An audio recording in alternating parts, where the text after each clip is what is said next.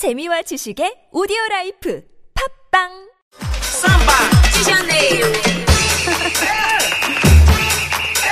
리우 통신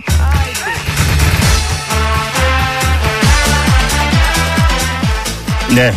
아, 올림픽 소식을 전해드리는 리우 통신 시간입니다. 자, 현재 가 있는 통신원입니다. 방송인 까를로스 고리토 씨 연결합니다. 여보세요. 네, 여보세요. 안녕하세요. 네네.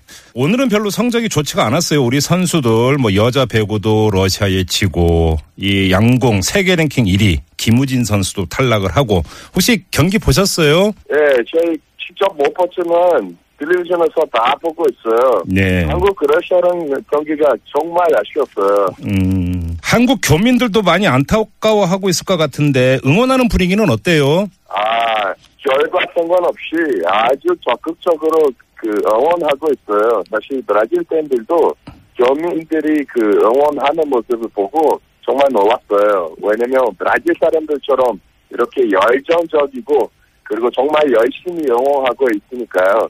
사실 한국 교민들이 그 대부분 성파울로에서 살잖아요. 성파울로에서 리우까지 가려고 하면 버스 타고 거의 한 7시간 정도 걸려요.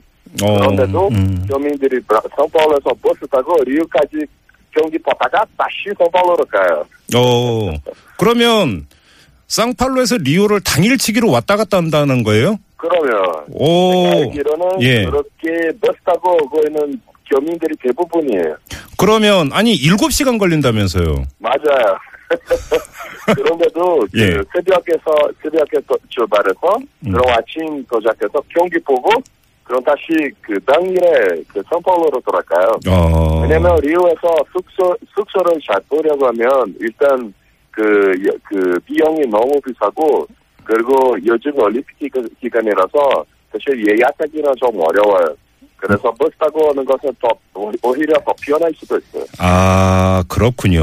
아유, 그런다 하더라도 편도가 7시간이면 거의 새벽에 나와야 된다는 얘기잖아요. 그 맞아요. 그런데 예. 그 브라질 사람으로서 사실 그렇게 먼 거리가 아니에요. 우리는 멀, 멀리 있다고 생각하면 한 20시간 넘어가야 돼요. 브라질은 워낙 땅덩이가 넓어갖고.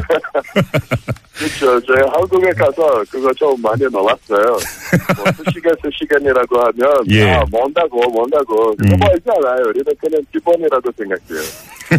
근데 리우에는 우리 교민들이 많지가 않아요? 예, 많지 않아요. 가족 한 100명 정도 넘어갔는데, 근데 선파울로는 비교가 안 돼요. 왜냐면 음. 선파울로는 선파울로 5만 명 정도 있어요. 어, 예. 그, 한국 교민들이 그, 특히 뭐, 아, 의상, 아, 이런 사업 쪽으로 일하시니까, 아, 선파울로에서 그, 선, 브라질 경제 수도잖아요. 예. 선파울로에서 활동하는 거는 훨씬 더 여, 음. 여, 여적이고, 아, 뭐 어쩔 수 없이 선파울로에서 살아야 이렇게 사업 잘 되는 음. 거죠.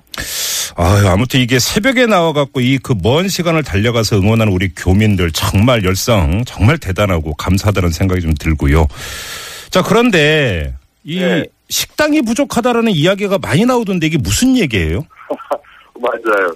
사실 한국 사람들이 뭐 교민들이 어떻게 하고 있는지 모르겠지만 그 지금 불만 많이 나오고 있는 거는 경기장에 가도 거기는 음료수 바기에 안 파는 경기장도 있어요. 아, 그런데 경기장 오랫동안 하니까 예. 배고플 수밖에 없죠. 네. 그렇지. 근데 그 그거는 그 밥이 없고 그 샌드위치도 없고 그냥 콜라만 뭐 이렇게 안면서밖에 안 파니까 음흠. 어, 사람들이 좀 고생하고 있어요. 네. 사실 뉴스에서도 계속 나오고 그 쪽에는 불만이 좀 많은 음, 것 같아요. 이게 이제 그러면 이제 그 준비 부족으로 식당이 이제 그 제대로 입점을 못하고 이래서 나타난 문제인가요? 음, 사실 식당이 있기는 있는데 근데 그 식당을 운영하는 회사가 제대로 준비가 안 한 거 맞아요. 아, 그래서 지금 어, 양이 너무 적고 가격이 너무 비싸서 네. 음, 그때는 좀 놀랐어요. 근데 아마 브라질 정부도 그쪽으로 좀 체킹이 좀 해야 되는 것 같아요. 해결 해결 무조건 필요해요. 알겠습니다. 올림픽 제대로 운영하려고 하면 사람들이 밥 먹어야 경기를 즐길 수 있는 거죠. 예. 그나저나 어제 이 브라질에서 유도가 상당히 인기라고 전해주셨는데 브라질 선수가 유도에서 메달 땄어요. 어, 축하드려요. 금메달. 맞아요. 예. 맞아요. 갑자기- 어제 유도 얘기 잠깐 했는데 음. 그 오늘은 그 브라질 선수가 네. 그 브라질 첫 금을 탔어요. 자, 그나저나 까를로스 씨가 이제 한국으로 돌아온다고요? 언제 오시는 거예요? 아, 네.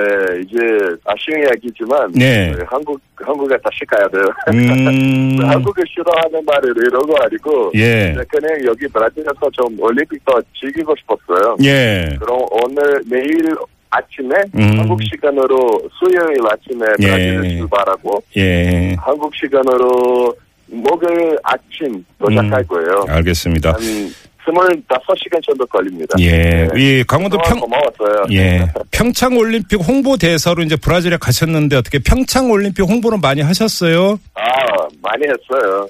거기 리오데자네이루 코파카바나 해변에서 예. 경초하우스라는 그 한국 홍보관을 홍- 홍보관이 열렸는데 예. 거기서 여러 행사를 열렸고 음, 예. 또 한국 K-pop, 한국 그 전통 어, 춤 이렇게 한국 그 스키 타는 이렇게 체험할 수 있는 공간도 설치되어 있고 예. 그럼 많은 브라질 사람들이 거기 그 평창 하우스 방문하면서 평창 올림픽에 대해서도 많이 알고 강원도 또 한국 문화에 대해서 많이 알 수 있었어요. 아주 알겠습니다. 재미있는 그 경험이었어요. 제가 하- 직접 한복 입고 음. 또 사람들 사람들한테 이렇게 설명해주고 예. 그런 역할 좀 했어요. 재밌었어요. 알겠습니다. 아, 이게 그 저희가 아쉽네요. 지금 까를로스 씨하고 이 리우 올림픽이 끝날 때까지 계속 리우 통신 그 운영을 했으면 좋겠는데 이제 한국으로 오신다니까 이 통신원 까를로스 고리토 씨와 인터뷰는 오늘이 마지막이네요. 한국에 가서 또 만나요. 그래요. 그동안 수고하셨고 감사드립니다. 네, 감사합니다. 네, 고맙습니다.